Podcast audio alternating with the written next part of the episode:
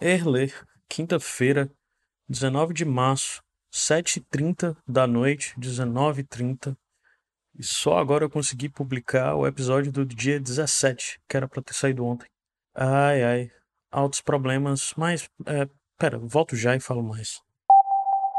nove e vinte e dois, eu tava lembrando aqui que ontem, enquanto tava faltando energia aqui em casa, eu tava super ativo no WhatsApp, o que já é raro, porque geralmente estou no Telegram, mas estava lá em um grupo debatendo com um amigo se a O M S tinha agido correto ou não, se demorou ou não muito tempo para declarar o covid dezenove como uma pandemia e etcétera. E agora eu estava pensando nisso e no absurdo que é de como a gente se sente, sei lá, por estar consumindo muita informação e tal, tal hora a gente se sente meio que proprietário do tema, acha que tem alguma moral para debater esse tipo de tema.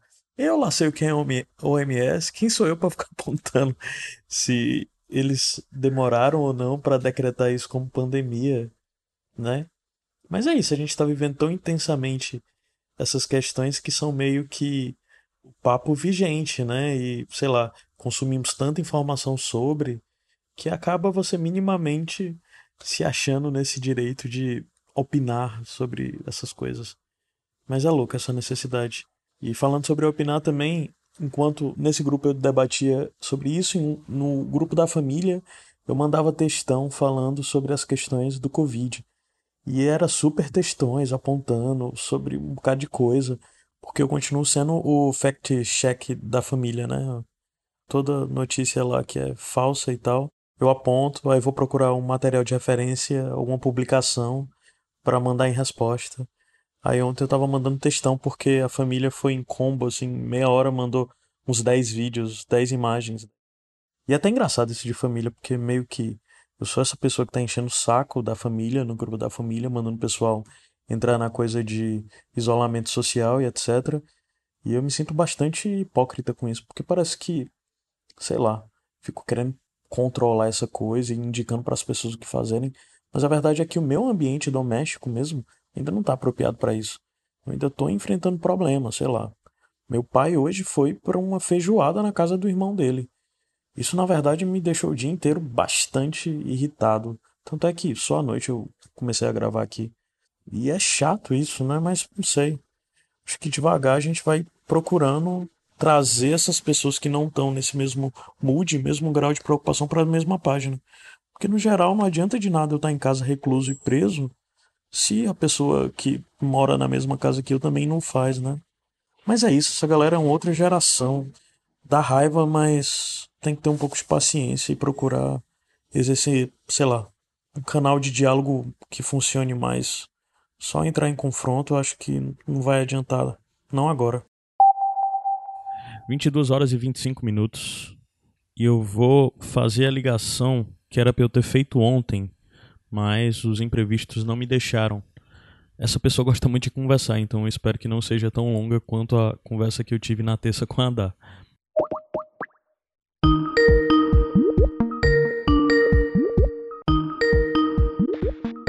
Felipe Teixeira.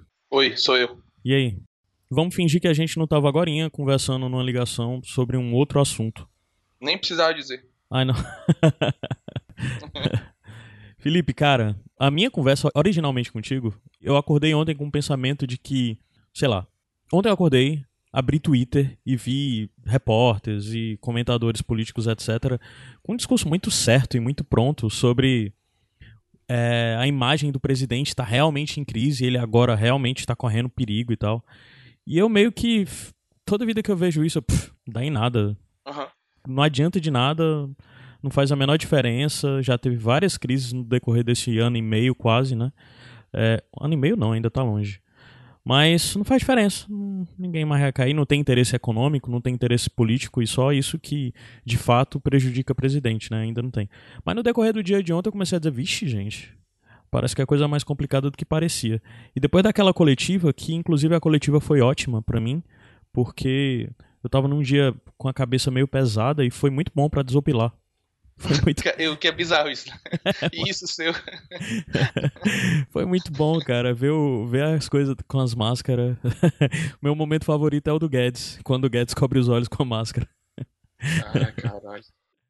Aí a conversa, bicho, era meio em torno disso. Tu ainda consegue acreditar que no final das contas essa crise, essa confusão toda, representa alguma coisa, algum perigo mesmo, assim, pro presidente? Ou isso não vai dar em nada no final das contas? Cara, eu, eu tendo... Eu tendo a ser cético nessas horas, assim. Uhum. Porque quando a gente pensa nos motivos pelos quais a Dilma caiu, de fato teve a questão econômica e, e é isso que vai definir, certo? Uhum. É a questão econômica. Mas com a Dilma tinha o lance do... Tinha muito o lance do preconceito de classe, que eu acho que influiu muito, né? Os anos do P T, muita gente ascendeu de classe, de status social, né? Isso incomoda a elite biscoito fino brasileira, né? É, incomoda se não tiver as coisas boas, né? Porque se tiver tudo bem, a negada não, fica é... lulinha, paz e amor, e é isso, né? Não, é, mas quando você vê o Paulo Guedes falando que a pegada doméstica vai pra Disney, que tava uma festa danada e tal, eu acho que, que tem isso, sabe? Tem uma galera que tem um status, e esse status, ele, ele só faz sentido se outras pessoas não tiverem, entendeu? É tipo o cara que passa... um tempão com, em situação irregular em outro país, e quando ele consegue é, o visto, né, a autorização de residência, a primeira coisa que ele faz é, é denunciar a galera que estava na situação dele um, um mês atrás, um dia atrás, uma semana uhum. atrás. Mas no caso de hoje, eu acho assim, que essa questão econômica é muito pesada, né, porque as coisas estão degringolando, por causa, claro, da, da pandemia, mas também porque... Eu acredito que não, esse projeto ultraliberal, ele não tem funcionado, não sei, não entendo de economia, mas talvez a dinâmica própria da economia brasileira não seja assim, ou então porque as coisas estão sendo feitas de um modo muito rápido, ou então porque não há um plano B. Enfim, aí eu acho assim, que tem essa questão econômica que ela é preponderante, e eu acho que ela é questão eminente, assim, tipo, é isso que vai derrubar ou manter o presidente, certo? É se tem gente ganhando dinheiro. Aí quando chega o cara, o presidente da, da comissão de... Não sei se é presidente chama, mas o chefe lá das comissões de relações exteriores, da Câmara dos Deputados. Sim. E, e criou confusão com, com o maior China, parceiro comercial. Aí, cara, veio a, a Frente Parlamentar de Agricultura, lançou nota é, repudiando a declaração do, do Eduardo Bolsonaro. Aí teve... a própria embaixada da China, né, e tudo, o P S L, né, o partido dele, o partido do Eduardo Bolsonaro, e ex-partido do Bolsonaro pai, lançou é, uma nota o, também. O então, Eduardo ainda aí, tá afiliado, né, ele não pode se desfiliar ainda. É, né? Exatamente, porque senão, perde não sei se perde o mandato. Ele perde, perde. Que, pois é, o presidente, o, o cargo majoritário não perde. Né? Enfim, hum. aí eu, eu não sei, eu acho que tem essa tensão entre os poderes, né, tipo, o poder legislativo e o poder executivo tem uma tensão desde o começo do mandato. Aí cabe... A gente tem que ver o que é que o Rodrigo Maia vai fazer, porque eu acho... Eu até tuitei isso hoje, que se o Bolsonaro cair por, por impeachment, vai ser o terceiro presidente eleito pós-redemocratização a ser impedido. Cara, é mais da metade. É, é. Sabe? Aí é... Eu acho que tem que ser, sabe? Eu acho que é uma pessoa que não tem condição nenhuma de estar à frente de nada. Principalmente do país, do tamanho do Brasil e tudo mais, da importância do Brasil, tanto regionalmente quanto no mundo. Mas tem esse lado que eu acho que é preocupante, assim, o lance da democracia. Tipo, a gente é ansioso demais, a gente derruba logo os caras. Não, não vai dar. É, até porque é, tu, tu falou mas, disso. Ah. Só pra responder a tua pergunta, sim, eu acho que a imagem dele tá ficando insustentável quando você vê bairros nobres de São Paulo, Rio de Janeiro e a terceira zona eleitoral de Fortaleza, que bateu panela contra ele ontem. Sim, sim, Vajota e Meirelles estavam batendo panela. Exatamente. Essa galera que... Quando, quando chega nessa galera aí, e quando você vê certos atores como o Olavo de Carvalho, que foi o mentor, em muitas aspas, intelectual do, da campanha e tudo mais, do bolsonarismo como um todo, pulando do barco, o cara da Havan já tava dando umas... É, o pessoal umas, falando que ele apagou as fotos aí do... É, apagando as fotos e tal, dando umas titubeadas assim. Aí eu acho que esse tipo de apoio que ele vem perdendo, e apoio inclusive do, de políticos, assim, que a galera tá pulando fora do barco mesmo, e os filhos dele, tu, tudo metido em esquema, né? O... Enfim, aí é aquela coisa. Eu acho que tem toda uma conjuntura pra ele cair.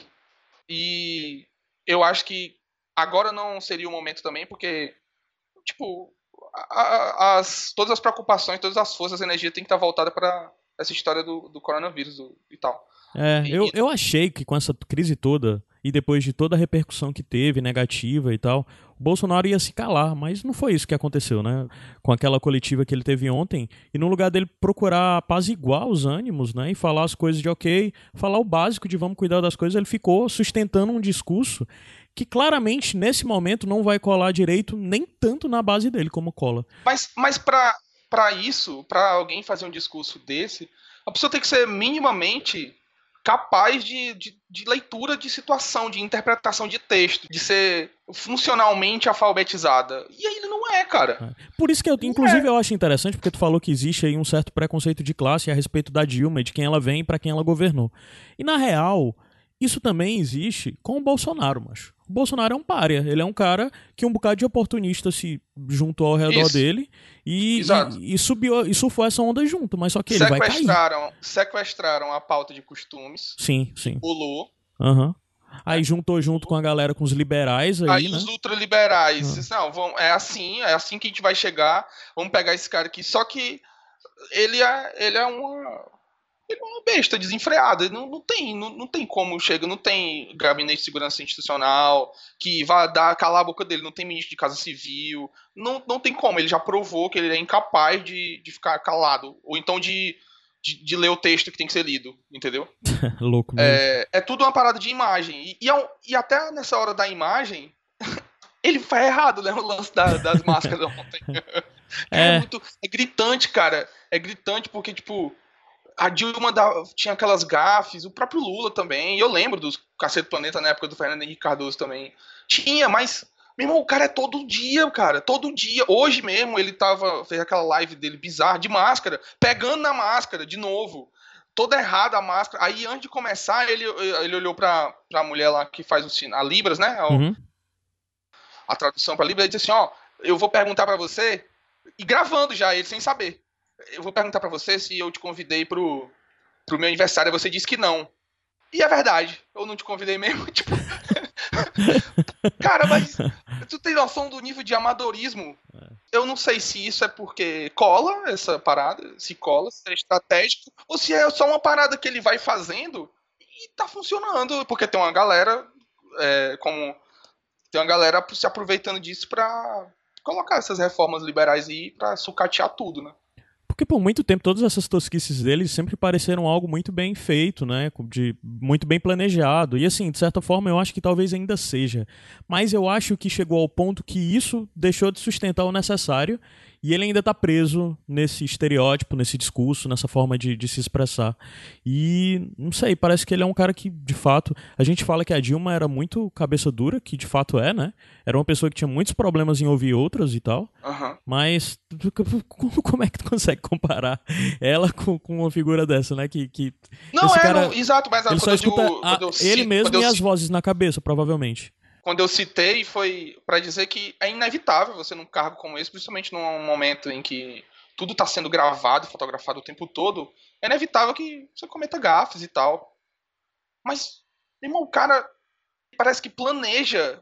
Eu não sei se ele planeja, porque eu não acho que ele tem capacidade de planejar nada. Eu não sei, cara, é uma parada tão bizarra que eu acho que tá fora de qualquer tipo de, de racionalização, assim. Eu não sei se dá pra definir e, e racionalizar o que é o Bolsonaro e o que é o bolsonarismo, assim, tudo. É. Porque é um amálgama de um monte de, coisa, de, de coisas horríveis, tipo, é racismo, é homofobia, é xenofobia, aí mistura com teoria da conspiração, mistura com fascismo, é um monte de coisa junto ao mesmo tempo, e aí a grande tosquice, né? É tudo muito tosco, é esteticamente tosco, assim. A crise, como já ficou famosa a frase, né? A crise, ela é também estética, né? Tipo, é. Desde o da logo do governo é. até as roupas que o cara veste. Tu vê a linguagem corporal dele, quando ele foi pra Davos no ano passado, meu irmão, todo torto, o cara, o terno todo torto, a roupa, sabe? Tipo, beleza, o que importa é que o cara vai falar, e a gente sabe que o que ele vai falar, as ações que ele vai tomar são toscas, mas ele já chega mostrando a imagem que ele é tosco, ele não vai surpreender, a primeira impressão vai ficar porque ele não vai desfazer aquela impressão. Aí, tipo, é um monte de coisa escrota, errada, que se juntou e que, que funcionou, tá? E o cara é presidente. É, é, eu acho que, no final das contas, se a gente não tivesse também vivendo essa crise, tudo isso ia estar menos latente, porque, no final, eu acho que a gente, na grande maioria da nação, já estava acostumada com isso. sabe? Mas só que quando chega nesse momento que basicamente obriga todo mundo a estar unido sobre um único discurso e um único intento, e você vê o presidente agindo dessa forma, dessa mesma forma, sabe? Você ser negacionista com o clima, que é algo, um processo, né, algo longo, que responde a interesses dos outros, tudo bem. Mas você ser negacionista com a questão como essa pandemia, que de um dia para o outro, se uma atitude não for tomada, o quadro pode mudar completamente, aí se torna ainda mais inconveniente, né? Tipo, e, e é exatamente isso, você tá vendo as pessoas do lado dele dizendo, cara, tipo, o velho da Havan, né? Aí ainda citaram, eu tava conversando hoje com uma amiga, ele disse, ah, o, o Olavo de Carvalho também já tá pulando fora do barco. Eu, cara, o Olavo de Carvalho já pulou e já voltou pro barco umas vinte e cinco vezes do ano passado pra cá. Do ano passado pra cá não, de dois mil e dezoito pra cá. Ele vive fazendo isso. O Olavo de Carvalho, no final das contas, sabe que independente do que for o bolsonarismo, a imagem dele tem que prevalecer. Eu não vejo o Bolsonaro como uma pessoa, ou o Olavo como uma pessoa que é abraçada com os Bolsonaro e tal. É os, os Bolsonaro que são abraçados a ele, assim. E o pior, cara, é a gente tá... Olha de quem que a gente tá falando, cara. A gente tá falando de Olavo de Carvalho, de velho da Havan, a gente tá falando de Alexandre Frota, meu irmão. Olha, como... olha de quem... Olha, olha de quem são as opiniões que estão sendo levadas. Meu irmão, é... cara, eu não sei não. É muito bizarro, bicho. Mas Alexandre é Frota oh. botou aí, foi uma das pessoas... Um dos processos de impeachment que já estão entregues aí na, na Câmara é do Alexandre Frota, né? Eu sei. É, mas a gente... o Alexandre Frota, ele tava um dia desse... apertando a mão do João Dória, que... É, que, ele é do P S D B agora. Ele, agora é, ele foi pro, exatamente, ele foi pro P S D B. Aí, tipo, essa galera, sabe? O João, que era o João Dória, bicho. É. O que é que o João Dória... O que é que o João Dória... O que é que o João Dória é na política e tudo mais? Ele surfou numa onda aí que... Que essa onda que o... possivelmente vai trazer o Luciano Huck, né? Uhum. E aí, eu, e aí eu, com todas as ressalvas que eu tenho ao Ciro Gomes, eu tenho muitas... Mas ele falou uma coisa que é isso mesmo, tipo... Quem é, Ciro, quando... quem é Luciano Huck, né? O negócio é, do filho eu... dele que ele falou que... É, que ele se soltou no sinal e tem uns malabares. Eu acho lindo. Eu fico extasiado, ele usou uma palavra... Não, ele falou, eu fico siderado. quando, quando tem fogo e tal, eu acho lindo. Nossa, eu jamais conseguiria fazer isso. Mas se meu filho tiver com apendicite, eu não vou levar esse cara. Eu achei foda. Porque é isso mesmo. É isso mesmo. Eu, assim, sinceramente, eu acho, eu não, eu não... Quando eu penso, ah, e agora? Tá rolando uma parada como essa. Que tá rolando agora do, do coronavírus e tal. Aí tem o... Tem o Luciano Huck na presidência. Eu até acredito que ele não seria tão tosco quanto... Quanto o Bolsonaro. Mas eu não confio, eu não confio na leitura desse cara, eu não confio no, no, no, no manejo dele, no traquejo dele pra lidar com esse tipo de situação, tá entendendo? Eu lembro que quando o Trump foi eleito, cara, eu lembro, quando o Trump foi eleito, eu abri o Twitter e uma das primeiras coisas que eu vi foi uma foto do Roberto Justo já se querendo se botar. Sim, sim, Aí, sim, sim. Eu, eu lembro, fico... isso por volta do ali dois mil e quinze, o Roberto Justo começou a falar disso.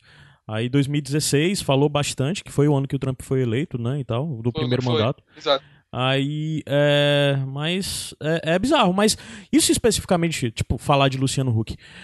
Ele é um cara que vem se preparando há muitos anos. Meu maior problema não é nem esse fato dele ser um apresentador de T V, não. Meu maior problema é o que ele representa mesmo, os interesses que ele representa, ah, não, muito mais do que qualquer coisa, exatamente. assim, do que...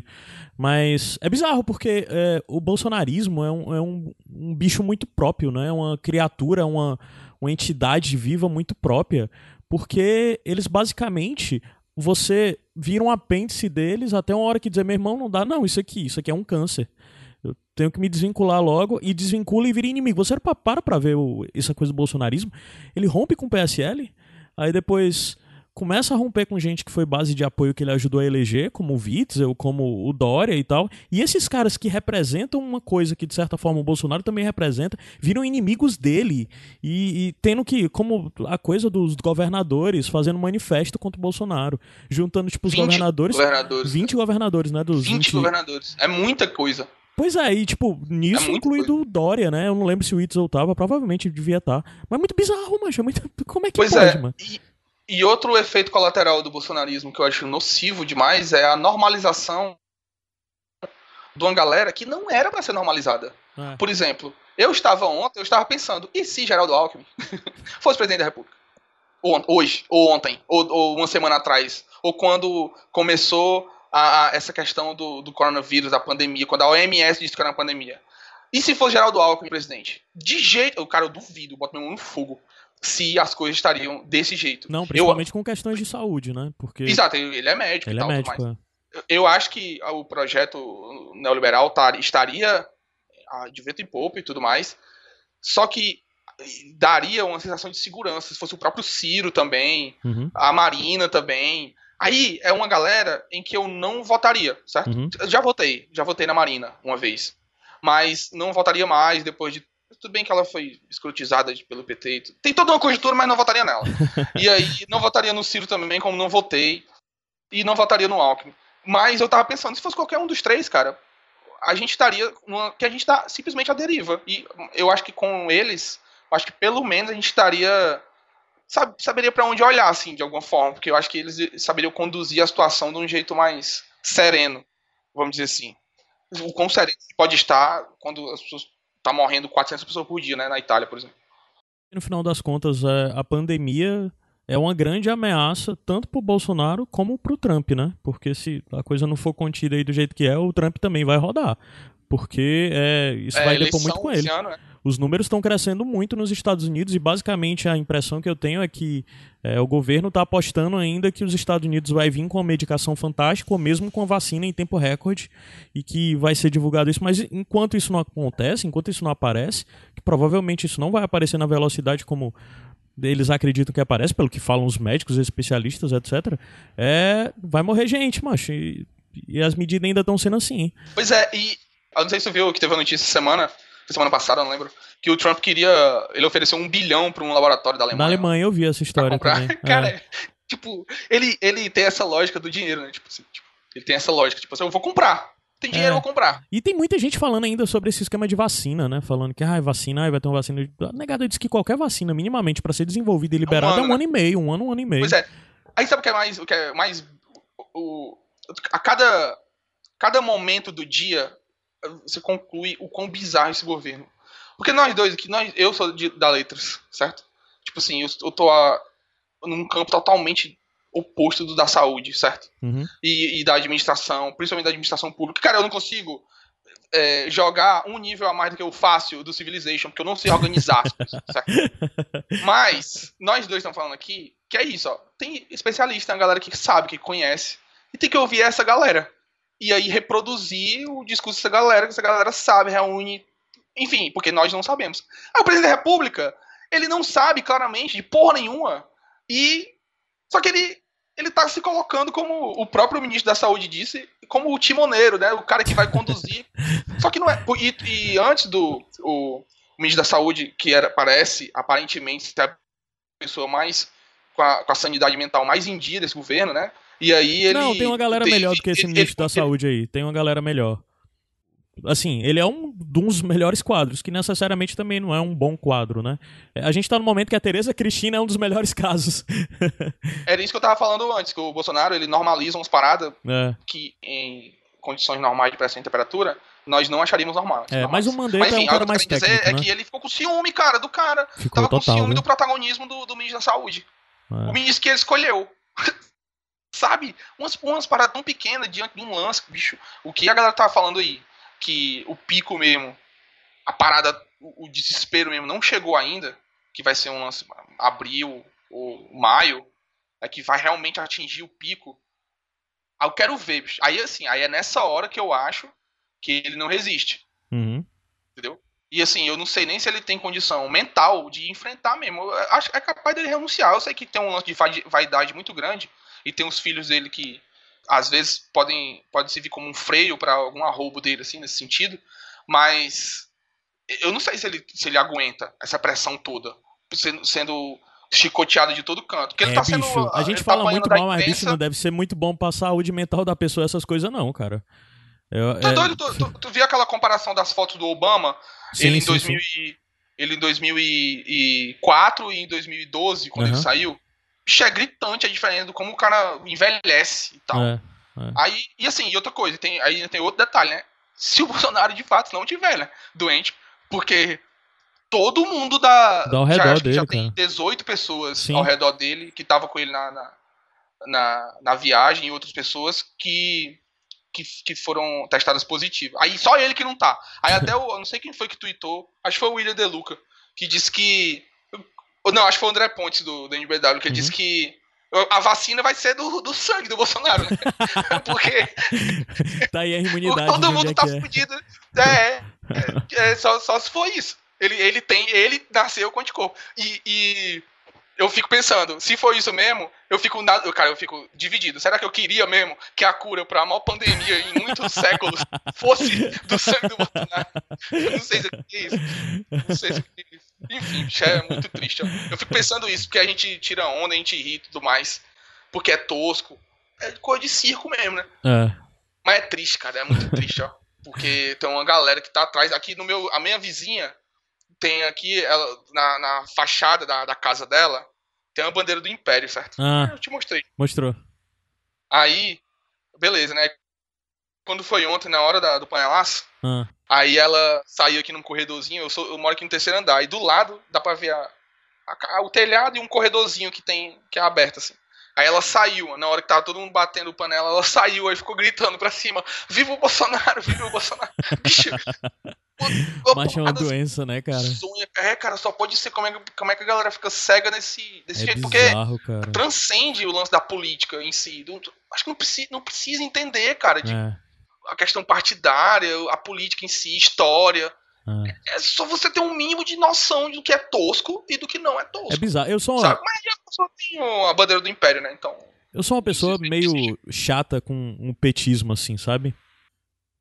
Principalmente com idolatria. E sou uma pessoa que sempre repita que, repito que, tá bom, negada, já deu pra entender, Lula livre. Inclusive, ele já está livre. Uhum. Aí é o que me cansa, valendo, assim, a repetição disso.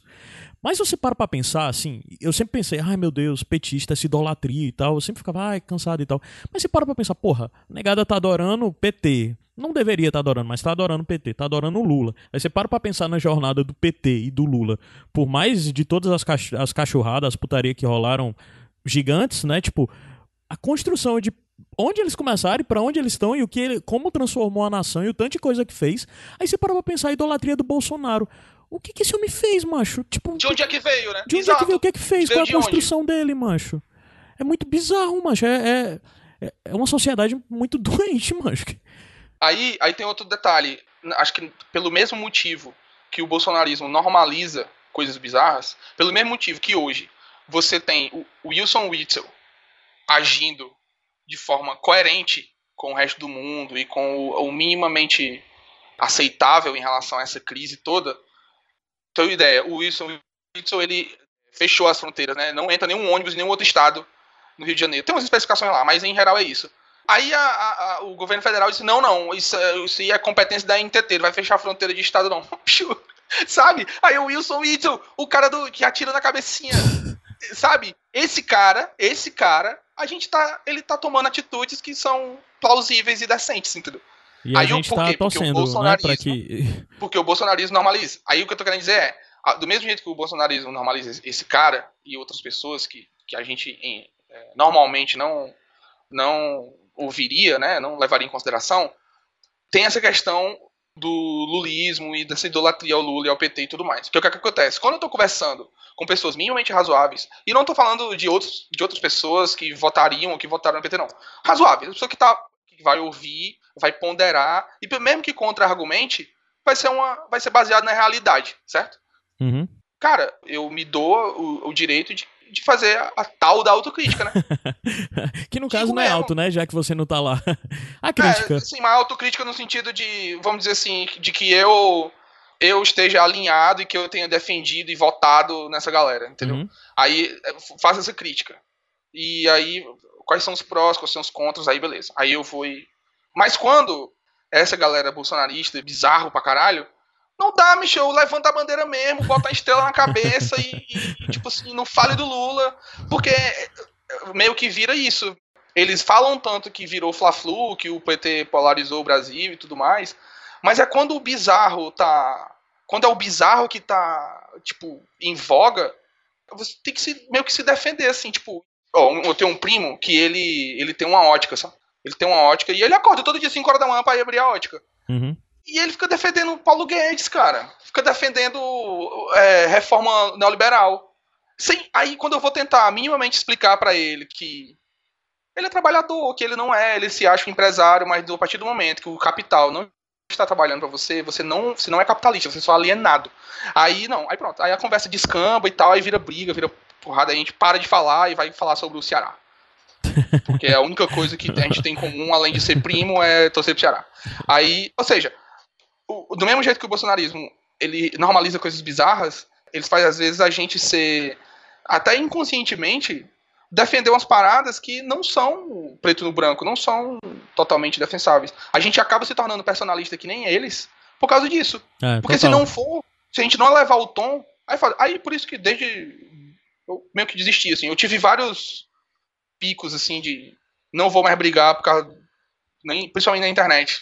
Eu tive vários momentos. Teve a eleição de dois mil e quatorze, aí teve o Charlie Hebdo, aí teve o, o impeachment, aí teve as eleições de dois mil e dezoito. Aí, tipo assim, teve esses picos, assim, que eu prometi pra mim mesmo que eu nunca ia mais entrar em briga e acabava entrando.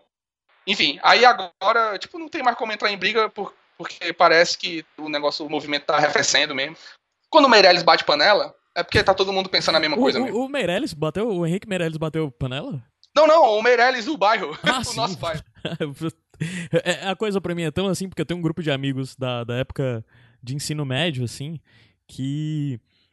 Assim, um grupo onde fica um, uma coisa equilibrada entre pessoas bem de esquerdas e pessoas mais centristas e tal. E eu tava até falando hoje com, com, com esse pessoal, que é uns amigos que eu falo muito constantemente, e pra mim é um ambiente muito seguro, porque a gente debate todo tipo de coisa, e às vezes tem umas opiniões muito chocantes de todos os lados, e a, a galera... nunca se choca e todo mundo dialoga por mais que discorde e tal. Aí um amigo tava falando exatamente sobre o Guedes, dizendo que o problema de, de quando você pega um economista, ele não tem que ter é, ideologia política, o que é utópico, né? Mas no final das contas existem quadros que são muito ideológicos, e o Guedes é um quadro desse, né? É, cara. E eu não tô falando de bolsonarismo, eu tô falando dessa, da, da política dele, da escola lá de Chicago e Chicago. etcétera. É. Aí... Quando você para pra analisar que o Guedes, mesmo que é o cara que vai salvar o Brasil, que tem toda a validade, que de certa forma é quem ainda sustenta o governo Bolsonaro, porque o Moro por si não sustenta, até porque o Moro no final das contas é quase que um quadro à parte. O Moro é adversário. É, ele é adversário. O Moro é adversário. É, e o Guedes não é, né? Ele... Porque o Guedes não tem interesse não. nisso. Exato. O, o, você faz qualquer pesquisa aí, o Moro o, é, é o, pre, o próximo presidente. É.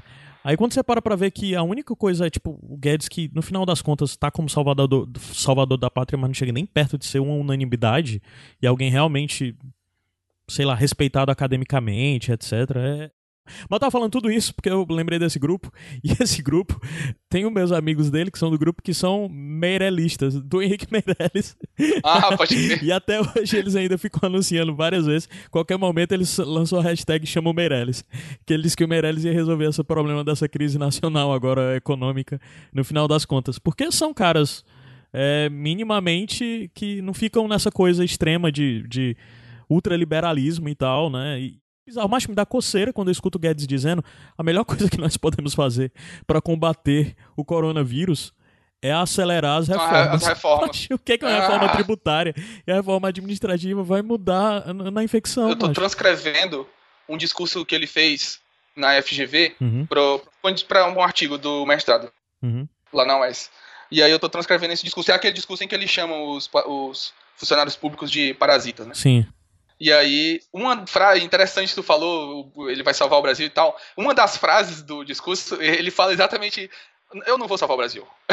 Ele fala exatamente o contrário. Eu não vou, o Brasil não, não é não uma pessoa que vai salvar o Brasil e não sou eu que vou salvar o Brasil. É, ele sempre fala isso, o pessoal fica repetindo é. isso, mas ele é uma pessoa que sempre fala, ele nunca se põe nessa posição de salvador de nada.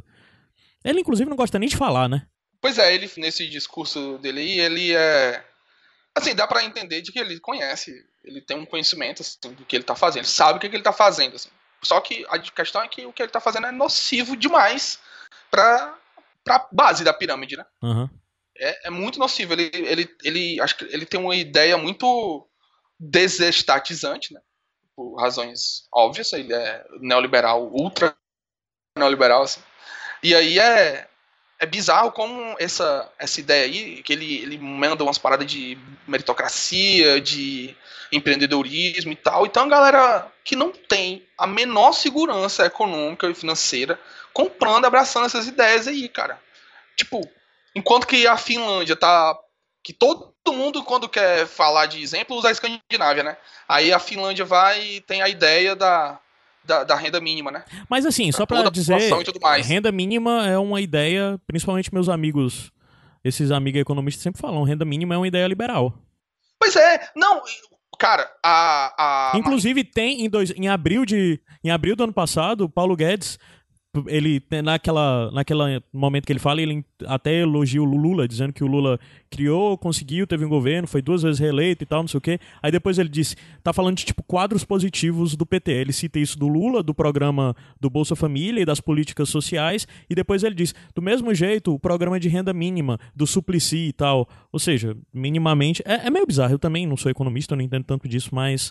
É, é uma lógica onde, basicamente, quando um Estado funciona plenamente dentro dessa lógica liberal que eles querem implementar, a renda mínima faz parte, é, é totalmente cabível. A questão é que eles nunca vão priorizar a renda mínima na construção desse Estado que eles querem construir, né? Desse Estado mínimo, dessa, do liberalismo. Exatamente. E tal. Mas se, se chegasse para eles, renda mínima era algo que deveria existir. Mas não é prioridade. É, sobre essa... parada de citar a Finlândia e tudo mais. Só que na hora do... quando a coisa aperta, quando fica aguda a situação, como agora, o que a medida tomada foi permitir que as empresas cortassem os salários, né? Sim. Enquanto que a, a Espanha estatizou hospitais, e aí teve... Teve, porque eu não vou lembrar agora, mas teve outras medidas de outros governos aí, que não... Uma delas foi a Itália. E a Itália tá longe, tá longe de ser um governo de esquerda, né? E foram, eu não lembro exatamente o que aconteceu na Itália, mas teve outros países que colocaram a ideia de, implementaram a ideia de, de pagar as pessoas o salário como se elas estivessem indo trabalhar. Eu não lembro se foi o Reino Unido ou se foi a Itália, um dos dois. Uhum. Enfim, não sei. É, e essa ideia estava sendo ventilada, inclusive, no, nos Estados Unidos também. Porque na pandemia não existe liberal. Não existe liberal na pandemia. Não tem isso mais. Porque quando é, é agudo demais a situação para você deixar a mão invisível. E a mão invisível, a mão invisível, ela tá cheia de coronavírus, inclusive. Não passou, não passou um sabão perto da mão invisível. Inclusive, se você parar para analisar do ponto de vista mais pragmático possível e mais simplista possível aqui no Brasil, de que os dois principais focos nacionais conhecidos como pessoas que disseminaram para um número maior de pessoas é o Weingarten, né, o secretário lá de comunicação, uhum. E do outro lado o carinha lá convidado do casamento da irmã da, da Paulo Guedes. Ou seja... É. E aí o que é foda, as duas primeiras pessoas que morreram em São, a, em São Paulo foi a, a, a empregada de uma, de uma mulher que tinha viajado pra Itália, tinha testado positiva, e quem morreu primeiro foi a empregada dela, que era, tinha sessenta e três anos. Uhum. E o outro foi um porteiro lá na, no Rio de Janeiro, em Niterói. Ah, é? Eu não sabia não desse porteiro. Que foi, morreu, acho que morreu hoje ou foi ontem, esse de Niterói, que era um porteiro. Ou seja, os caras trazem o... o, o a porra do vírus pra matar a pobre. É, cara. É foda, bicho. É, é muito aterrorizante. É... Inclusive, se você olhar, é. assim, pelo menos só pros casos confirmados aqui em Fortaleza, de forma nenhuma esses números divulgados representam a verdade, né? É, porque até é porque não tem nem teste e tal. Pra galera fazer. Mas isso é geograficamente muito bem determinado, né? Todos os casos, assim, uhum. Sua grande maioria, né? Mas, inclusive, tudo já escalonou ah. muito aqui em Fortaleza. Eu lembro que quando eu tive a ideia, eu comecei a gravar isso aqui, foi quando a gente tinha três casos confirmados. Era domingo, é, na tá madrugada, domingo já. Pra segunda. Agora tá com vinte e quatro. Mas o problema é o número de suspeitas, né? Que já passou de, de setecentos e poucos suspeitos, de quase que estão esperando resultado, né? Aí, machu... aí, aí, cara, ó, aí tem outra coisa, ó. É... Aí, por exemplo, tem medidas aí do Camilo, medidas do Flávio Dino, né? É, e tal, o Camilo gente... fechou tudo, né? É. Basicamente, a partir de, da semana que vem vai estar tudo fechado de loja, shopping, é, só restaurante, coisas bares, básicas, né? É, tipo, só... supermercado, museu, farmácia, igreja, tal, veterinário. Templos religiosos, yeah. Inclusive, porque tem o do outro lado aí os neopentecostais arrumando briga dizendo que não vão fechar nada, que nem são os neopentecostais, são pentecostais mesmo, né? Que é o... o... O Silas Malafaia e o Edir Macedo, eles são só pentecostais, não são... É, neo, não. São, é exatamente. É. Assim, oficialmente, né? Mas é, as, sim, a, mas a, a conduta é outra coisa. São, né? É. É, tem uma galera que eu, eu percebo que tá consciente meme, tudo tá aí. Tem aquilo que a gente faz de melhor que é meme, né? Mas tá em casa, tá isolado e tal.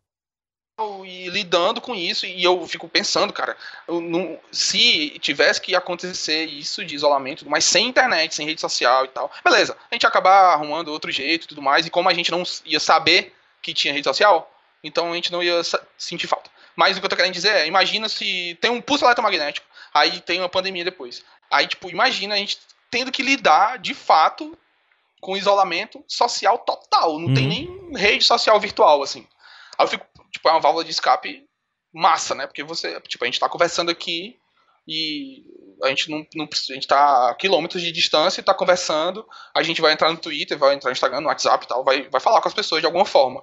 Não é o ideal, né? Tudo tem que ter um do contato social e tudo mais, mas é uma válvula de escape. Eu fico pensando, cara. E outra coisa que eu fico pensando nesse sentido de rede social é, imagina se a nossa única fonte de, de não, não só de informação, mas de conduta fosse do governo é. central. Bicho, é, é muita sorte a gente ter internet nessa época, porque é, é. se bem que se não tivesse internet, o Bolsonaro nem tinha se elegido. Tem essa. Tem essa. Mas, tu falando dessa coisa de, inclusive, da, de comunicação, etcétera, tu tem enfrentado problemas com pessoas ao teu redor aí que tem uma postura meio bizarra diante de, ah, não, a doença tá foda, mas eu vou ali agora, tipo, hoje familiares meus estavam numa feijoada, fizeram uma feijoada. E eu... Cara, segunda-feira, certo? Ah. Eu faço um curso de Libras, eu faço curso de Libras aqui no Instituto de Educação, que é aqui, três quarteirões, quatro quarteirões na minha casa. É, e, e aí o, o, a sala ela é bem heterogênea, vamos dizer assim. Tem as velhinhas lá e tal, aí tem uma galera mais jovem, assim, e tem uma, tipo, trinta anos e tal, que é a minha faixa etária, trinta e cinco, e aí tem uma galera mais nova, assim, o pessoal mais de vinte e tal. Aí tem um grupo no WhatsApp, né? Que ele já foi devidamente silenciado no momento em que eu entrei. E aí... E aí quando foi na segunda-feira, tava lá no grupo a galera, ah, e tal, será que vai ter aula, será que não vai ter aula e tudo mais. Eu fui e coloquei, olha, não interessa se vai ter aula ou não. Não é pra ir pra aula. Uhum. Porque tem um vírus que ninguém sabe como é que se... Quer dizer, sabe como é que se espalha, mas ninguém sabe é, como é que se cura, a gente não sabe, tipo, vamos ficar em casa, não interessa se vai ter aula ou não. Aí o pessoal, ah, mas e a, co- a coordenação não se pronunciou ainda, se vai ter aula ou não. Eu, mas, pois é, mas a gente tá conversando aqui, a gente sabe. Aí eu, vou, aí eu postei lá as estatísticas do... daquela evolução que teve na Itália, né? Uhum. No intervalo de quantos dias que aumentou o número de casos e aumentou o número de mortos. Aí, cara, uma mulher lá que no primeiro dia de aula ela falou, que era aula, né, o curso de Libras, né? Aí ela foi falar da, da esposa do nosso presidente. Aí eu, eita, ah. vai ser longo. Aí ela foi e colocou no grupo lá. É, Felipe, já errou, começou errando meu nome, né? Felipe. Porra, mas tu não fica muito puto não, porque tipo, o teu nome tá lá escrito, né? Tá Aparece. Escrito, cara. É, o nome é que nem tá quando escrito. Me chamam Caio com, com C. Eu nem respondo, assim, a via de regra, mas... Pois é. Aí, Felipe, filho amado, somos todos amados por Deus. Não podemos nos entregar ao medo. Mas, mas tem um vírus que você é invisível. É invisível e você vai morrer, sua véia. Você vai morrer. Cara, quando o Rogerinho do Ingá disse que Deus é covarde, ele estava falando daquela senhora, cara. Porque aí eu fui... Eu fui... Só respondi assim, com, fui falar a língua dela, né? Aí eu fui e coloquei, confia em Deus, mas amarra o teu camelo. Que é aquela parábola lá, sei lá se é a parábola que chama. Que era o cara que deixou os camelos desamarrados e no dia seguinte os camelos tinham fugido. Aí o mestre lá dele disse assim, é, confia em Deus, mas amarra o teu camelo. É tipo assim, beleza, vamos, se você tem fé, massa, que bom. Eu acho que quanto mais energia positiva nesse sentido, ótimo e tudo mais. Mas não vai se expor num, num vírus que mata, que tu tá no grupo de risco. É foda. E aí pra passar pra mim numa sala com ar-condicionado que é minúscula a sala. É. Aí quando foi, aí beleza, aí teve aula no outro dia, quando foi no outro dia à tarde... A, a, teve o pronunciamento do Camilo e aí o próprio, a própria instituição colocou lá que não ia ter é, até o final do mês, né, e tudo mais, porque não ia ter o, o, a aula por causa do, da, da quarentena, do isolamento e tudo mais. Aí, aí eu não fui fazer isso porque eu, eu tipo, não, não vou fazer isso, mas deu muita vontade de dizer tipo, ah, agora pronto, agora tá valendo, agora não, não pega mais não. Só, até ontem não pegava o vírus, a partir de hoje pega, porque o governador disse que sabe, e, e era outra discussão que eu tava tendo com a, com a Mariana, que era esse lance da, dos limites da democracia, né, e tudo. Porque, tipo, é um cerceamento das nossas liberdades e tudo mais e tal. É uma é, discussão cara, que eu é muito bizarra essa ideia. Interessante isso. É, é muito bizarra essa ideia. Eu tava numa madrugada dessa, eu até botei num, num desses dias que eu já soltei esses bichos aqui que eu tô soltando, que é muito bizarro, porque eu tava assim, deitado na minha cama e disse, cara, eu não posso sair de casa. Poder eu posso, mas... A gente tá vivendo uma situação onde não é recomendado eu sair de casa, que se eu sair pra, uma, pra alguma futilidade, etcétera, As pessoas vão me julgar, assim. E elas não estão erradas de julgar, porque eu também as julgaria. Mas, mas é, para pra pensar nesse panorama de como era a vida há dois meses atrás e como é agora. É muito, muito... É meio perturbador você pôr essas coisas e quão rápido e quão... Sabe? É... é... Bem, eu, até é ruim falar sobre isso, de você pensar de esse momento é, que nós estamos é difícil, de como é difícil, mais pra frente pode ser bem mais complicado, inclusive, né? Pois é, mas é esse lance dos, dos limites da democracia, né? Tipo, a, a gente tem a liberdade, a gente tem todo um sistema que ele é baseado na liberdade, né? O uhum. Estado, ele é liberal, né? É, é um modelo liberal, a democracia liberal. É isso, é liberdade, é a Revolução Francesa, né? Liberdade, liberdade fraternidade e tudo mais. Igualdade. Igualdade, só que... O que tá acontecendo é exatamente um cerceamento da liberdade, só que pra você ficar vivo, né? Aí, tipo, ah. é meio doido, né? Tipo, acho que dava um, um assim, sei lá, um estudo filosófico muito massa, assim, sobre essa questão, né? Tipo, vamos... Principalmente essa galera, ó, tipo, tava... Eles têm a liberdade de ir pro curso lá, ao mesmo tempo que eles indo pro curso, eles estão se colocando numa situação de risco, não só a si próprios, como aos outros. E aí eles esperaram o poder público tomar uma atitude pra eles seguirem, né? E aí...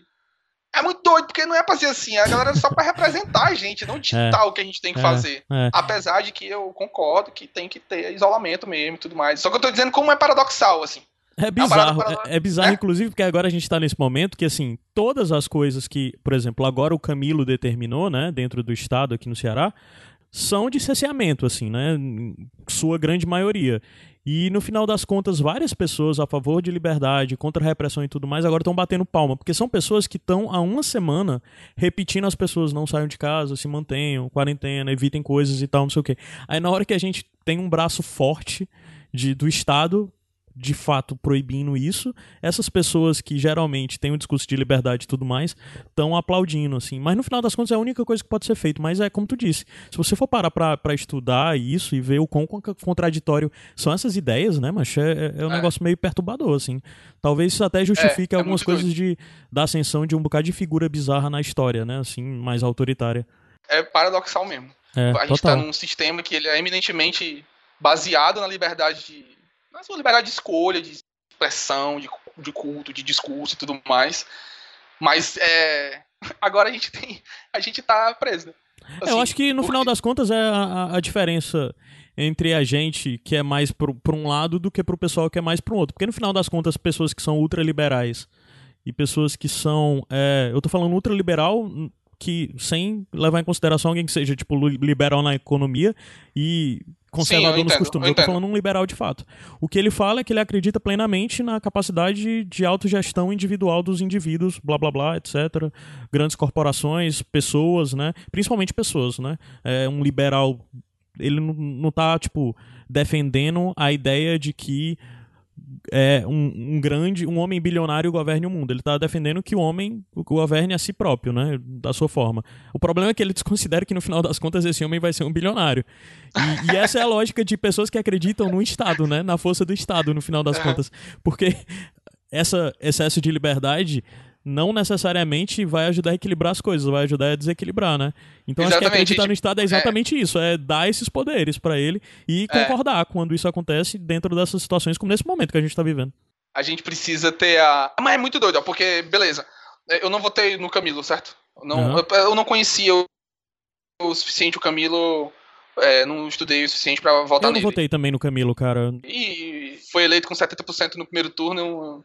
É, ou é um populismo absurdo, ou então, de fato, a administração dele foi decente e é. tudo mais no primeiro mandato. Só Mas, antes de tu continuar, pra mim, assim, ah. tipo, eu não votei no Camilo do mesmo jeito que eu não votei, por exemplo, no Roberto Cláudio, né, prefeito de Fortaleza, do mesmo jeito que eu não votei no Lula, do mesmo jeito que eu não votei na Dilma, sabe? Tipo, eu uhum. votei no Haddad no segundo turno. Eu confesso, eu confesso que no primeiro turno eu votei no Ciro. Desculpa. Não, à vontade. É, mas, não sei, sei no Bolsonaro, bicho, tá de Em outras eleições, é, que eu votei, porque algumas delas eu nem votava quando eu era mais novo, porque meu título era no interior e eu morava já em Fortaleza e eu uhum. dizia, não vou pra Baturité só pra votar. Mas algumas vezes que eu votei mesmo pra presidente, etcétera, eu não votava nem no Lula nem na Dilma. Porque um bocado de coisa, por exemplo, eu quando era um adolescente, com meus... catorze anos, aliás, dezesseis anos, quando comecei a votar, e o Lula foi eleito pela primeira vez, né? Uh, em dois mil e um, dois mil e um pra dois mil e dois, né? Foi isso?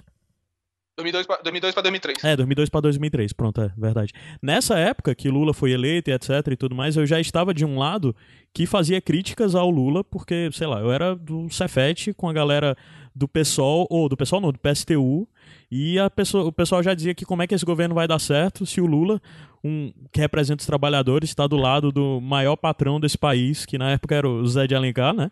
Zé Alencar. Aí, tipo, eu já tava desse outro lado, eu já via o Lula e já desacreditava nesse discurso por causa do ambiente, até porque eu era uma tu, pivete tu, adolescente. Tu tava à esquerda do Lula, então? É, e, mas eu era um adolescente que, na real, nem sabia o que significava nada disso, né? Eu só tava ah. seguindo... Não, mas... Se fosse colocar no espectro, tu tava à esquerda do Lula. Sim, sim. Aí, tipo, é bizarro pra mim, porque inclusive essas coisas de, por exemplo, acreditar demais no Lula e ter essas decaídas de to... numa forma geral, e mesmo com, com essas figuras como Camilo, etc e tudo mais, são pessoas agora que se eu no momento tiver que defender, eu vou defender o Camilo no papel que ele tá fazendo, é evidente que uhum. não tudo, mas muito das coisas que ele fez, principalmente na segunda gestão, são bem impressionantes, e a forma como ele tá batendo o pé e sendo determinista sobre várias questões de segurança, etc, aqui dentro do estado, né, é, o que é bem impressionante no final das contas. É... eu não votei nessas pessoas, sabe? Eu não votei no Camilo, eu não votei, e mesmo assim você vê como no final das contas tem que haver um distanciamento entre reconhecer um trabalho que é bem feito, né, que vai funcionar de uma forma geral pro, pra população, pra qualquer coisa, mas acho que às vezes as pessoas é muito presa a essa ideia de eu só votei nessa pessoa, eu só acredito nessa pessoa, e, e é isso, assim. Mas eu te interrompi pra um pois é, pensamento nada. Aí, mas o que, o que eu tô querendo dizer é isso. Tipo, não votei no, no Camilo, assim como não votei no, no Bolsonaro. E aí, no, no final das contas, quando você avalia a situação, você entende que o Camilo tá fazendo o que deve ser feito, minimamente, e o Bolsonaro tá diametralmente ao, no, no outro lado do espectro. O que é que não tem que fazer? Aí, pronto, aí o Bolsonaro está fazendo que, tudo que não tem que fazer. Aí, o que eu tô querendo dizer é que são do, dois... São dois políticos em quem eu não votei, mas que no final das contas não é em quem você votou. É se é coerente ou não com a realidade, se é verossímil, se não vai... Se as, a, os desdobramentos dessas atitudes dessas pessoas não vão lhe colocar em situações de perigo, não vão, não vão lhe fuder de alguma forma, uhum. entendeu? Então, por isso que é perigoso e é uma coisa que no Brasil... ainda existe, vai existir durante muito tempo, e eu não tenho esperança que mude, que é esse personalismo, né? Tipo, o Camilo, ele vai sair dessa situação muito fortalecido, né? Por mais que morra gente, que vai morrer inevitavelmente, né? Porque é uma parada que não sabe como é que controla, como é que cura e tudo mais, vai morrer gente aqui, e isso vai ser usado politicamente, né? É óbvio que vai ser usado politicamente. E quando o Roberto Cláudio, apesar de eles serem é, aliados políticos, né? Uhum. E é da mesma galera do, dos Ferreira Gomes e tal. É, a partir do momento em que o Roberto Cláudio se alia a ele e ele aparece lá na coletiva junto com o Camilo e tudo mais, ele vai usar, porque provavelmente ele vai querer se candidatar a governador, né? Daqui a dois anos, o Roberto Cláudio. Uhum. É, isso tudo vai ser usado politicamente, né? E eu acho que tem que ser usado mesmo, porque tem que usar o, o, as armas que tem, né? Desde que seja de, de maneira honesta e tudo mais, não seja espalhando fake news no WhatsApp. Uhum. Mas o que eu tô querendo dizer é que, no final das contas, a decisão é, é individual, né? Tipo, e aí ela pode coincidir com a decisão do governante ou não. Por exemplo, chegou um momento, que eu nunca pensei que fosse chegar, que a minha ideia de como as coisas devem ser coincidiram com a do Wilson Witzel, né? Tipo, o Brasil, o Brasil obriga o cara a beber mesmo, né? Porque, como é que pode, mano? É que imagina que o cara que atira na cabecinha... Macho, é... esses dias teve um negócio do, do Major Olímpio invadindo lá um evento do, do, do Dória e gritando e foi expulso, tu viu isso? Não, não, não. Cara, era um evento da polícia, eu acho que inclusive da polícia civil, aí, bem, o Major Olímpio e o Dória são, tipo, ah, tretadíssimos. Ah, eles saíram no, no, no tapa, né? É, foi, não, a negada, tipo, impediu, aí botaram oh, o Major é, Olímpio pra eles, fora eles e tal. Brigar, mas, cara, eu tava vendo isso e pensando no sentido de que eu, caralho, como o Major Olímpio é escroto, porque ele é um puta escroto, né? Ele é um cara nojento, ridículo, assim. É... Aí do mas... outro lado é o Dória, né? Aí do outro lado é o Dória, eu pensando, caralho, bicho, o cara tá fazendo evento e não sei o quê, isso é vandalismo, ó, sei lá, você tem que ter compostura, tem que ter...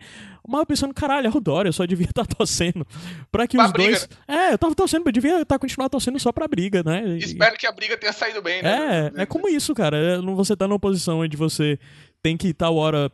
sei lá, eu espero eu espero que isso não escalone, sabe? Eu espero que dois mil e vinte e dois, né? A gente não tem que, tipo, estar decidindo entre Bolsonaro e Dória ou Bolsonaro e Witzel, porque não dá, macho.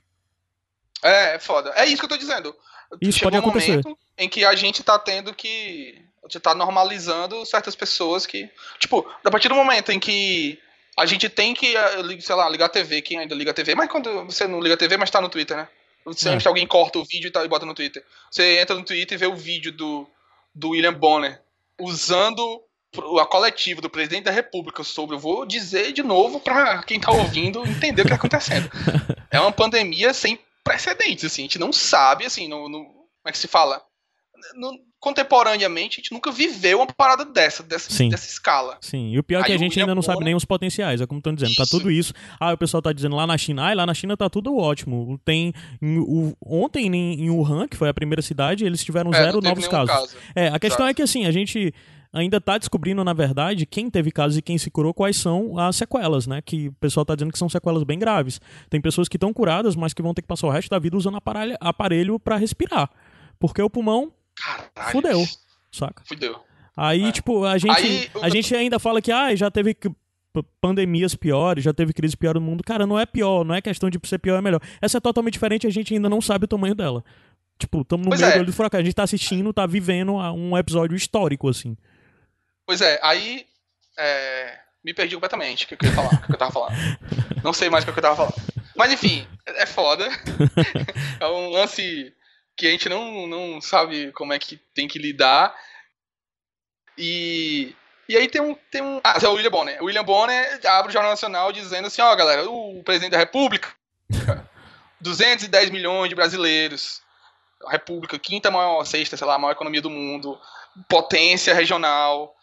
E agora, eu vou dizer, eu vou mostrar aqui umas imagens pra vocês, e tudo que ele... fez aqui com a máscara, não, não faça. Cara, é assustador, cara. É uma parada assim que a gente ri, mas é de nervoso pra caralho. E vai chegar um momento que vai ser só nervoso. Não vai ter mais tá rindo. É foda. Mas enfim, aí tu tinha me perguntado aquela história antes do, da galera do, do ao meu redor, né? E tudo teve essa galera do curso de, de Libras. É. Mas aí também teve um... Tipo, meus pais, que eu achava que... Acaba que meus pais, desde as eleições, que eles têm me surpreendido, assim, porque hum. eles nunca foram à esquerda nem nada, eles é, sempre foram mais... É tipo, o, o Ciro tá dizendo pra votar em quem, entendeu? Aí eles... Era assim, entendeu? Uhum. Mas eles estavam super conscientes, assim, colocando umas paradas massas nos grupos que a gente participa juntos e tudo mais. É, eu acho que fiquei positivamente su- surpreendido. Meu irmão também, que ele... O meu irmão é um caso especial que, nas eleições, ele foi do Bolsonaro ao Haddad. Caralho. Assim, ele... É, foi, foi massa. Foi um espaço... Foi um espaço... Ele percorreu todo o espectro, assim. Ele é um caso... Não, porque, assim, ele, é um caso bolo, ele é um caso muito bem feito aí de vira-voto, né? Tipo, um caso é, de sucesso da campanha. Ele, ele começou a campanha Bolsonaro e tudo mais, aí chegou um momento em que ele chegou lá em casa com um adesivo do Ciro pregado no carro, eu, opa, menos mal. Aí, no segundo turno, ele tendeu ao Bolsonaro de novo. Mas aí ele foi sozinho mesmo, não precisa nem falar nada não. Sozinho mesmo ele foi vendo as coisas lá, e quando foi na segunda-feira, pós segundo turno, ele chegou lá em casa, e aí eu disse assim... E aí, cara, como é que foi ontem? Tu votou em quem? Aí ele baixou a cabeça assim, aí balançando a cabeça assim negativamente, votei no Haddad, cara. Foi engraçado. É, e ele tá super consciente também, e tudo mais. E ele tem uma empresa, é, ele tem um provedor de internet, e aí ele... Aí pronto, a galera já tá em casa e ele fez um acordo lá pra galera não se prejudicar e tudo mais. Achei massa. É. Tipo assim, aí eu até falei pra ele. Ele disse como é que tinha feito, aí eu fui e coloquei o Marx. Carl Marx fazendo um coraçãozinho com a mão assim pra ele. Ele, não, calma aí, com calma, não sei o quê. Eu disse, não, não, precisa, não precisa falar nada não, é nas atitudes mesmo que a gente vai conhecendo as conquistas. Mas é isso, cara. No final das contas, acaba que...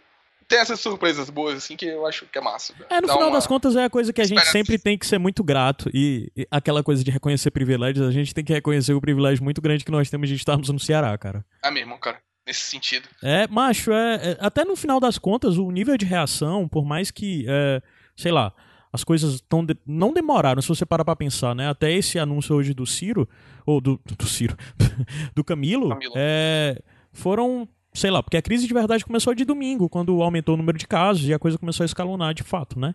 É, já deveriam haver planos de contingência, provavelmente já haviam, aí fica questionável se eram suficientes ou não. Mas a gente estamos na quinta-feira, né? Várias medidas já foram ditas. Se você parar para comparar com o tempo de resposta que houve em São Paulo, no Rio, por exemplo, a gente está adiantado, sabe? É, o número de casos está crescendo muito aqui na cidade, uh, não necessariamente aí talvez fique na conta disso, né? Porque é, é fatalidade. O pior de tudo é que para esse vírus, fatalidades e banalidade, tipo aleatório, o, o, o acaso, ajuda pra caralho, macho. É como, por exemplo, um casamento É. que teve, e o cara tava contaminado e contaminou uma porrada de gente, é gente foda. Muito famosa, muito importante, com um contato muito grande. Do mesmo jeito que a comitiva lá com do Bolsonaro, um cara, contamin... um cara se contaminou, e eu acredito que isso com certeza não deva ter sido dentro desses ambientes muito fechados que estavam circulando o Trump, porque com certeza deve ter um protocolo de segurança filha da puta. Uhum. Foi em alguma saídazinha dele pra alguma coisa ali, talvez, que ele tenha contraído isso, e contaminou a cúpula do governo, boa parte da cúpula do governo, dezoito pessoas já, o Alcolumbre, que nem tava nessa viagem. Exatamente, é, é os bizarro, quatro, é... quatro seguranças do Bolsonaro tão, foram confirmados hoje. Caralho, macho. Por isso, é por isso que a cura é, é, tá no sangue do Bolsonaro. Porque, mas como o, não, o vírus não existe, é uma conspiração do Partido Comunista Chinês, ele jamais vai, vai... Porque se ele descobrir que a cura... Cara, eu imagino o Bolsonaro... Caralho, que fanfic bizarra, distopia do caralho. O Bolsonaro ser a cura do coronavírus. Puta merda. Oh. Ai, mas ah, foi pesadelo. Ah, a vice-governadora daqui também tá, né? Foi positiva, né? Ela e o marido. Tá, tá, tá. Ela e o marido, que o marido dela é o V V, o lá de Sobral, né? Que é o vice-prefeito de Sobral, né? Que Ferreira Gomes aí, até porque o prefeito lá de Sobral é o Ivo, Vivo. O vice é o V V. É. Ivo é. Gomes, outro. É. E o... Enfim. É, mas... E aí o... o... Porra, é foda, esqueci. Mas, assim, não teve nenhum... Acho que teve um cara na cúpula do governo da Itália também que testou positivo. É... Não lembro de outro também, assim, de alto escalão que tenha. Até porque eu acho é. que esses caras têm que... Acho que tá perigoso dizer que tá, sabe, assim? Sabe? Sim, sim, tem eu isso. Acho que não é assim é. também não, sabe? É porque o Bolsonaro, o cara é foda, não dá pra... É porque, assim, uma das coisas do Bolsonaro é que você poderia pensar que ele está contaminado e tá, tipo, escondendo. Sabe que tá contaminado e tá escondendo e tal. Isso seria viável de acontecer pra um chefe de Estado. Bastava Isso. ele, de alguma forma, né? Ele ia ter um corpo médico fudido por trás pra cuidar Exato. E tal. Mas... ele não ia estar tá se expondo da forma e expondo outros da forma como o Bolsonaro tá, né? E, por exemplo, no, no Canadá, a esposa do Trudeau tá contaminada, né? É, ela testou positivo. Mas, de um jeito ou de outro, o Trudeau até agora, pelo menos, não teve nada disso. Mas, com certeza... É, é isso que eu, tipo, imagine um, um chefe de Estado... Eu peguei aqui, né? Tipo, se, se... é foda. Cara, a gente, o Bolsonaro faz a gente... Ele desperta, como de, citando o Roberto Jefferson... ele desperta os nossos instintos mais primitivos, né? O, que você fica torcendo contra, meu irmão, é foda. Você fica torcendo é, pra, pra ele sair daquela porra, daquela, daquela cadeira a qualquer momento. Aí o pior, cara, é que não é o Bolsonaro, é beleza, entra o Mourão, que não sabe o que é, também. Uhum. Ele não sabe o que é. é. Né? Aí a gente vai ter um general sendo um general presidente de novo. Mas, cara, tu falou do Mourão hoje, pra mim teve um negócio. O Mourão, às vezes, presta uns serviços para esse país. Hoje foi o caso. Quando ele falou lá do lance da polêmica do Eduardo Bolsonaro e disse que ah, o problema é que quem falou isso, ele não faz parte do governo, independente do sobrenome. Isso poderia ter sido falado pelo Eduardo Bananinha. Caralho, bicho. Tá aí, aí, a questão é, ele falou isso de uma forma genérica pra apontar e tal, que ele não responde pelo governo e tal. De certa forma faz sentido o discurso dele, mas eu acho que ele escolher especificamente Bananinha e falar Eduardo Bananinha. Ah, claro, tem uma é claro, maldade, bicho, cara. Esses, esses cara não... Tem uma maldade, mas aí se tu abrir esses agora não... qualquer tweet do Eduardo Bolsonaro e for ver os reply, tá lindo, macho. Tava em trend tópicos é, Eduardo é. Bananinha. É. é. Agora, uma coisa que eu acho que é nociva também, teve toda aquela história lá dele do... Parada da galera dizer que ele tinha um pinto pequeno e tudo mais. É, isso é foda, isso é foda. Eu, eu acho que isso é, é muito se igualar demais, sabe? Essa galera, tipo, não é, essa, não é por aí não que tem que fazer, sabe? Aí quando eu vejo uma galera da esquerda fazendo isso, sabe? Adotando esse tipo de discurso. E o próprio Ei, Bolsonaro vai tomar no cu, eu acho nocivo também, assim. Tipo, não é... Sério, não. Não, é. Eu não gosto de adotar esse tipo de tática aí, não.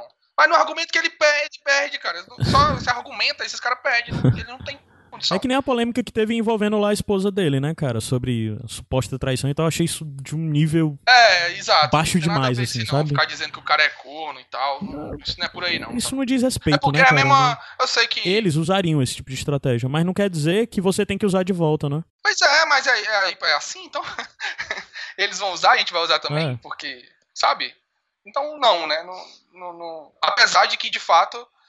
Aquela coisa, né? Eles despertam uns instintos na gente que é, que é nocivo mesmo. Aí a gente acaba reproduzindo umas práticas que são deles, assim, que é umas práticas bizarras, nocivas mesmo. Uhum. Mas é... Como é que se fala? Eu acho que é uma parada que a gente tem que, tem que parar, parar e pensar. Se a gente tá se guardando, sabe? Uhum. Usando os mesmo, o mesmo tipo de tática e tudo mais. Usa um argumento, você tem número pra caralho, eles são burros o suficiente pra fazer... todos os dias uma, uma bizarrice, a gente não precisar usar esse tipo de subterfúgio, assim, de Sim. falar que o cara é corno, falar que o cara tem um pipi pequeno, sei lá, isso é...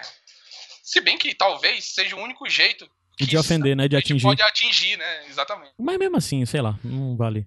Ei, macho, outra, eu, eu ia falar contigo, é, minha ilusão é que a gente ia conversar, tipo, quinze minutos, mas... Ah, a gente tá com uma hora e onze. Mas, é...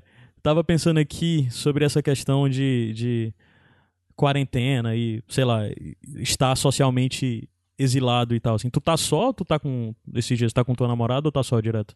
Pois é, cara, eu, eu trabalho em casa. Tu há, já vive isso há, diariamente, há, esse era o ponto, né? Há cinco anos, é. né? Eu tô. Desde dois mil e quinze que eu tô em casa, direto. E eu não sou muito de sair e tal. Não, eu reduzo muito a minha saída. E tu também não gosta muito de gente, né? Não gosto muito de seres humanos, não é, mais, não é a minha espécie favorita. Mas é engraçado que eu achei que por isso ia ser ok, sabe? Ia ser, ia ser tranquilo pra mim, porque eu já tava acostumado e as minhas diversões é ver um filme aqui na, sei lá, na, na Netflix, ou um filme que eu adquiri por meios que talvez não sejam tão lícitos assim. Não te vira. Gave my jumps. Ou ler um livro e tal, enfim... Mas, cara, eu não sei, eu acho que esse clima geral, essa energia negativaça que tá, né? Tá te afetando a coisa de estar preso em casa, então? Tá, cara. Caramba, surpreendente. Eu achava que tá de boas pra ti. E aí o pior é que eu, tipo, sou nerd demais, né? Assim, nerd naquele sentido, no... não nerd, jovem nerd, eu tô dizendo nerd no sentido de pesquisar as coisas, ir na minúcia do negócio. Aí eu vi um tweet, o cara retweetou, alguém retweetou um tweet da banda Eva, né? Uhum. E aí que era com a frase é o final da, da aventura humana na Terra. Uhum. Que é a letra da música. Sim, né? Porque, né? Sim. Aí eu, puta que pariu. Aí eu fui ler a letra da música e essa música fala sobre o fim do mundo. Fala, cara. Aí, essa, tem, essa, tem a banda Eva e tem a da Rádio Táxi, né? Que é uma banda dos anos oitenta, setenta, sei lá. E, e essa música é de um, de um italiano. De um grupo italiano de, de rock progressivo. Isso, aí eu fui ouvir, meu irmão, Hã? e eu fiquei viciado, eu aprendi a tocar a versão italiana. Fiquei noiado, cara, até eu postei ontem um trecho da música no Twitter, aí uma amiga minha respondeu assim, tu tá ouvindo essa música todos os dias? Eu, cara, todos os dias e todas as versões, com o Saulo, sem o Saulo, com a Ivete, sem a Ivete, o cara lá da Itália, da Rádio Táxi, ao vivo e tal, vou fazer uma playlist só Pequena Eva e Piccola Eva, pra, no, no, no Spotify, pra... porque é muito... Como é que essa música é sobre o fim do mundo, cara? tipo, e, é sobre, e é sobre fim do mundo de um ponto de vista meio de ficção científica, né? De, é atômico, né? Assim, da... é, atom... é. é, exato. É assim, ela tem um tom romântico, né? Que é tipo o cara dizendo, ah, eu vou ser o Adão e você, mas porque não é, tipo, nós vamos sobreviver, né? Eu sou o Adão e você é. E é, aí... Mas isso aí é o velho superterfúgio que a galera de ficção científica acaba por usar de lhe levar através das é, histórias exato. a partir de um, um amor, um romance. É, algo pra tipo. dar o Tudo refrão, parte, pra dar o refrão legal é. e tal. É, mas é uma música sobre o fim do mundo e eu fiquei noiado, bicho, e, e eu não sei se esse lance de isolamento e tal potencializa a noia, sabe? Uhum. E eu fico, ontem, ontem e hoje também foram dois dias bem difíceis, assim, porque todo mundo tá falando sobre a mesma coisa, tipo, é, hoje é tipo, sei lá, tipo um Réveillon ao contrário, assim, sabe? Uhum. A, em termos de energia. No Réveillon você tem aquela energia, todo mundo meio que esperançoso, acho que o fica pairando no ar uma parada positiva e tal, de esperança. E agora uhum. não, cara, é o, é o oposto disso, pesado, né? Sabe? Uhum. O, o clima tá até aberto, né, pra, pra a época do ano aqui em Fortaleza, né, que tá um clima, uhum. tá, o sol, calor, assim, calor sem faz, mas tá aberto, o céu tá azul e tudo mais. Mas... O clima não tá tão quente também esses dias, tá mais de boas. É, e... Não tá como tava em fevereiro, né? Mas mesmo assim, cara, tá, tá meio pesado assim, sabe? Não, não sei. Aí também eu fico pensando, ah, vou dar uma saída. Mas como? Não pode sair. É foda isso. É foda. Eu estou considerando fortemente algum dia ir correr numa praça que tem aqui perto ali na área do hiper. Porque é um ambiente aberto. Eu vou debaixo de sol, não vou passar do lado de ninguém, não vou tocar em nada. Talvez seja bom pra desopilar. Porque, inclusive, tu me surpreendeu, porque eu achava que tu ia estar de boas, porque tu eu já também, tá dentro, mas... Eu também porque, achava. É, eu tô bem de boas. Eu tô mais preocupado com as coisas que são daqui de casa, que, na real, elas já são anteriores à situação, essa situação toda. É, inclusive, eu ainda não tô me sentindo sufocado, como eu tô vendo as, que as pessoas estão dizendo que estão. Tal hora vem esse pensamento de, caralho, se eu quiser eu não posso sair de casa. Porque eu tô no modo de reclusão, que isso acontece comigo algumas vezes, de eu passar, tipo, mais de uma semana sumido, só fazendo coisas, trabalhos, etcétera. E eu vejo que passa esse tempo, eu fico muito desgastado. E eu acho que até o final de semana eu vou estar nesse ponto de estupidamente desgastado. Pode e ver. Nessa hora eu desopilo, eu saio e tal. E eu não vou poder não sair, poder. eu não vou poder é. ver nada, eu tô preso no mesmo ambiente. Aí eu acho que o surto vai começar a bater. É. Ah, e, e, e tu perguntou, né, se eu tava com a Mariana e tal. A Mariana, ela mora com três idosos, cara. Aí, tipo, ela tá em casa e ela não pode sair porque... E, assim, dois dos idosos tiveram câncer já, ou seja, é, é potencializado, né, o risco. Uhum. Ela não pode sair de nada, de jeito nenhum, entendeu? E aí uhum. a gente não, a gente se viu na, na terça-feira e aí... Porque ela ia pro, pro entrevista de emprego, mas eles ligaram dizendo que não, não ia rolar. Por causa, uhum. né? Por razões óbvias e tal. E aí uhum. ela foi pra casa e pronto, a gente se despediu, a gente não sabe quando a gente vai se ver de novo. E aí, é, eu... É, se tem... ela não sair e se tu não sair, ou se tu sair de forma aí, vocês têm aí quinze dias. Se os dois estiverem bom nesses quinze dias e vocês tiverem uma forma de trajeto não passarem por perigo, talvez vocês estejam seguros, né? Pois é. Aí eu tava até falando com ela, assim, a gente tava conversando pelo Telegram, dizendo que eu tô ansioso, ansioso mesmo pela sensação de estar tá lá na Praia dos Crush na próxima vez e abrir uma cerveja e tomar um gole da próxima cerveja, a próxima cerveja que eu vou tomar na Praia dos Crush, entendeu? Assim, quando tudo tiver passado, quando tiver todo mundo, quando pronto, acabou, festa, não tem mais coronavírus, foi erradicado, não tem mais Bolsonaro também. Aí, eu acho que esse é o tipo de momento bonito daqueles que fica, viu? Vai ser, vai, o filme vai começar por essa cena. Mas aí... O, aí o, o, pelo sobre... menos é um filme good vibe. Se ele tá começando com essa cena, você já vê que é um filme good vibe. É, mas pode ser o filme começando com essa cena, o cara pensa, aí acaba a cena e é o cara pensando, porra, poderia ter sido assim. E o filme... Sempre... É, caralho. Pode ser uma parada meio aquele filme Desejo de Reparação, que é, é meio que... Sim. Aí eu, eu, eu tô há muito tempo em casa direto, né, trabalhando, e aí recentemente eu comecei três coisas de sair de casa, né, que eu comecei o Pilates, comecei uhum. o, o curso de Libras e comecei no, no mestrado lá na U E S, né, e aí tava indo regularmente, tipo, o Libras era terça-feira, o Pilates, o Pilates era segunda, quarta e sexta de manhã, e a, e a U E S era sexta à tarde. Aí acabou tudo de uma vez, sabe? Tipo, cortou, eu já tava meio que é. me acostumando com, esse, uhum. com essa rotina e tudo mais. E aí pronto, aí cortou de uma vez. E aí eu não sei, eu acho que, que deu uma... E também você fica o tempo todo lendo notícia e tal. Por mais que você não... Você pensa, ah, eu posso simplesmente é, não, não pegar no celular, não entrar no Twitter. Posso simplesmente, quando ligar a T V, ir ver Friends de novo. Todo tempo que eu converso contigo, eu vou falar de... Tu tem que falar de Friends, macho. Puta que pariu. É, aí... Mas não dá, né, cara? Eu não sei, parece que você fica querendo saber o que é que tá acontecendo e tudo mais. É, isso é foda, cara, isso é foda. E hoje foi um dia que eu passei o dia muito ocupado, eu acompanhei pouco e começou a vir muitas notícias, sabe? Começaram a vir as coisas dos medicamentos que estão apresentando resultados e tal. E tem umas duas coisas, e tem a, os que os países dizem, aí tem se ele é aprovado ou não é pela Anvisa, isso tudo tava acontecendo é. e eu lendo por cima, e eu, caralho... Pera, não, ah, eu não, eu não posso parar de fazer o que eu tô fazendo, eu tenho que continuar fazendo o que eu tô fazendo. Eu tenho que, de alguma forma, saber ignorar isso. E, primeiro que, no máximo que isso me ajudaria era poder conversar com mais propriedade com pessoas, porque... Ou aqui, ou então, num mensagem... Porque, no final das contas, essas informações não vão mudar muita coisa. Aliás, uhum. não vão mudar nada, é. na real, sabe? Então... Outra coisa que a gente... Agora há pouco eu vi uma notícia, uma manchete, né? De que... Descobriram a semelhança entre uma vacina, um remédio contra a malária, que pode... Ele disse que ele já está sendo usado aqui no Brasil, inclusive. Pois é, aí dá um, sei lá, dá uns, uns picos, assim, tipo... Porque eu fico pensando, com a cabeça assim, a, daqui a quinze dias, sabe? Daqui a vinte dias, quando realmente tiver desesperador o negócio, entendeu? Fico pensando nisso, assim, tipo...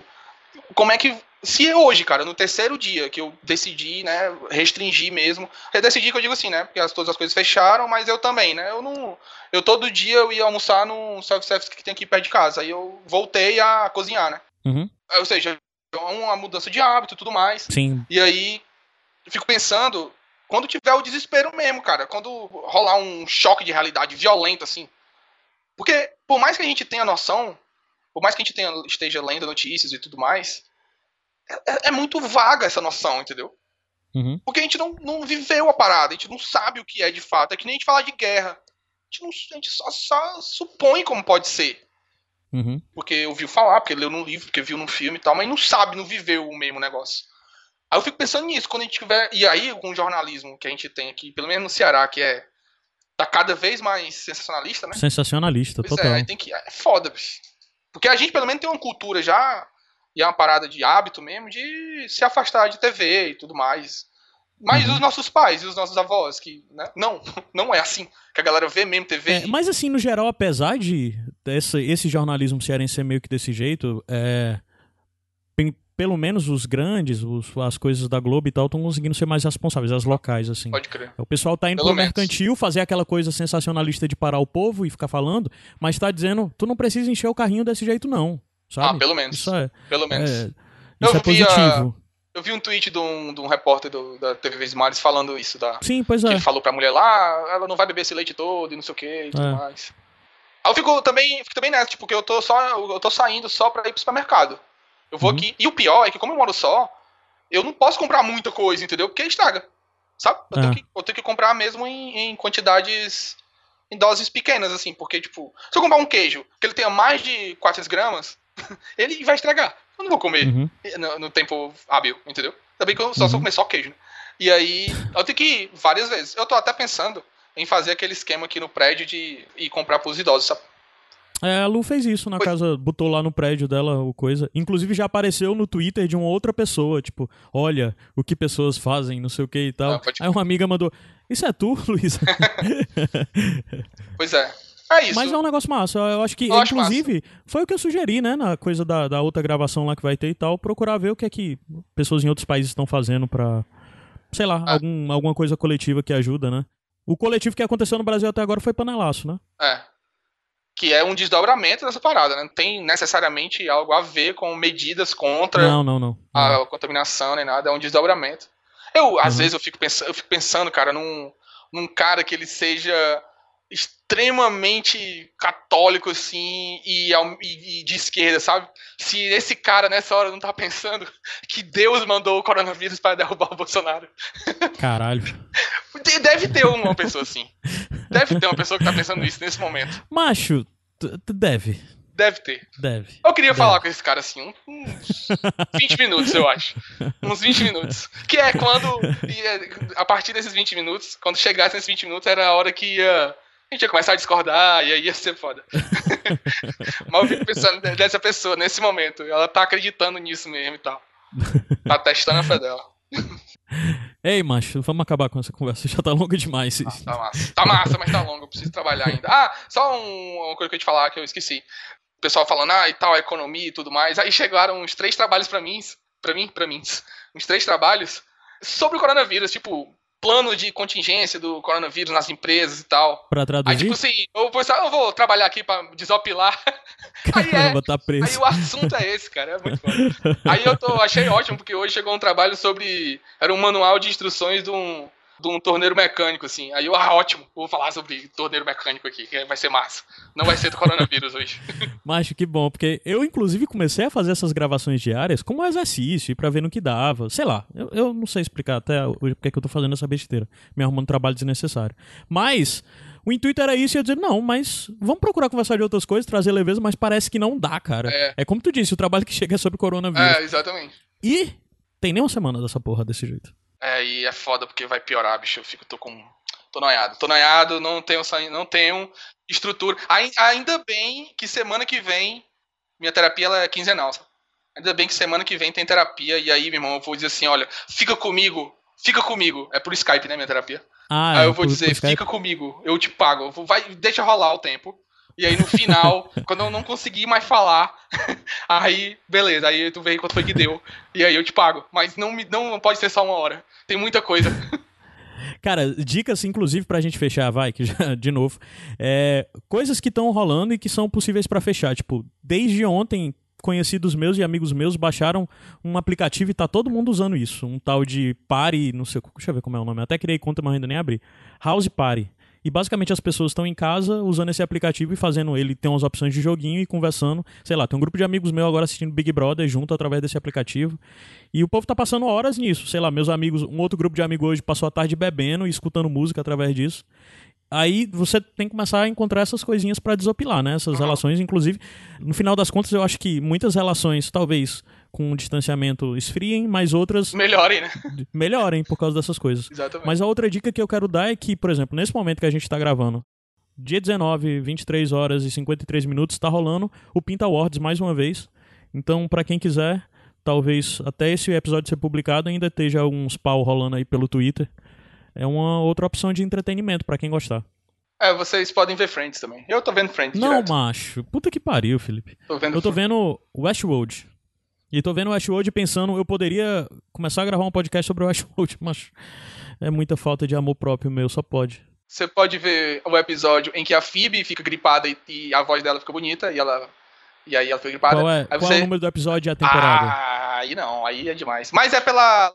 O Chandler e o Joey, eles ainda moram juntos, e a, a Mônica tá com o cabelo curto, então deve ser lá a quarta temporada ou quinta. Isso é o quê? O tal do Sick Voice? Sick Voice. Certo, eu estou pesquisando enquanto nós falamos, exatamente para dar a informação correta.